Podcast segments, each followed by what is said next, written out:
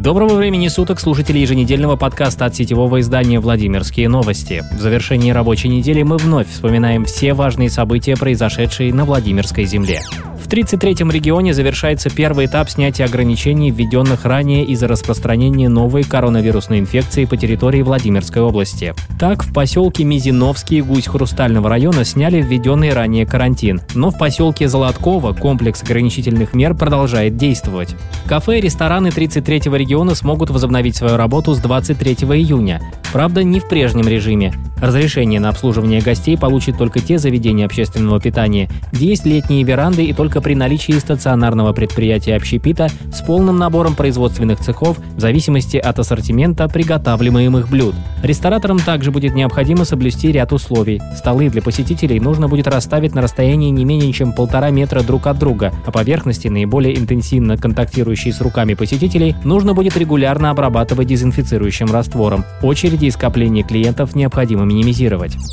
В 33-м регионе сняли также и алкогольные ограничения. Теперь купить спиртные напитки в области можно будет по докоронавирусному расписанию с 9 до 21. В Владимирской области назначен новый начальник полиции. Приказом министра внутренних дел Российской Федерации заместителем начальника ОМВД России по Владимирской области стал полковник полиции Александр Арапов.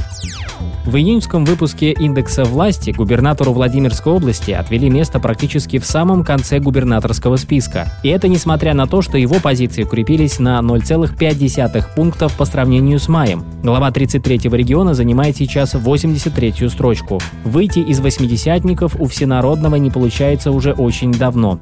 Выше 80-й строчки рейтинга Сипягин не поднимался. Владимир Сипягин отчитался о своих доходах, полученных им в должности главы 33-го региона. Согласно декларации, первое лицо области за 2019 год заработал 5 миллионов 687 тысяч рублей. Эта сумма оказалась почти в два раза выше той, что указывал Всенародный в декларации 2018 года. Вице-губернаторы также обнародовали свои доходы. Правда, публично похвастаться кровно заработанными пришлось не всем. Из всех замов Сипягина трое свеженазначенных замов через эту процедуру не прошли. Александр Ремига, Сергей Шевченко и Роман Гадунин не отчитывались о прибавках в кошельках, поскольку на 31 декабря 2019 года, то есть на момент отчета, не были трудоустроены в администрации Владимирской области.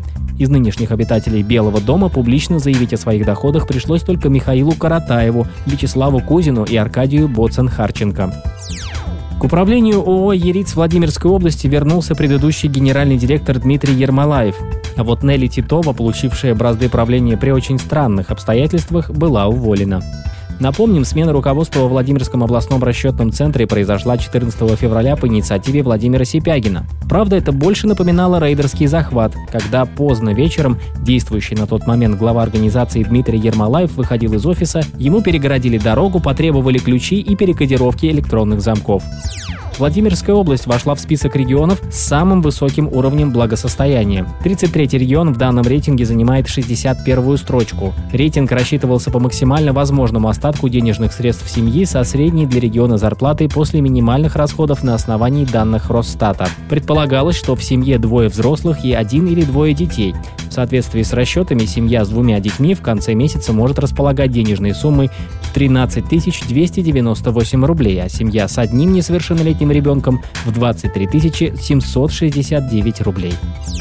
Генерал-майора внутренней службы Бабурин Сергей, занимающий должность начальника юридического института во Владимире, обвиняется в систематическом превышении должностных полномочий. По версии следствия, в период 2017 по 2020 годы Бабурин давал указания подчиненным ему сотрудникам организовывать под различными предлогами с курсантов института систематические сборы, общая сумма которых превысила крупный размер. Полученные денежные средства впоследствии неконтролируемо расходовались по его указанию на ненадлежащие цели. На этом наш подкаст завершен. Другие важные новости вы найдете, как всегда, на страницах newsvladimir.ru. Оставайтесь с нами.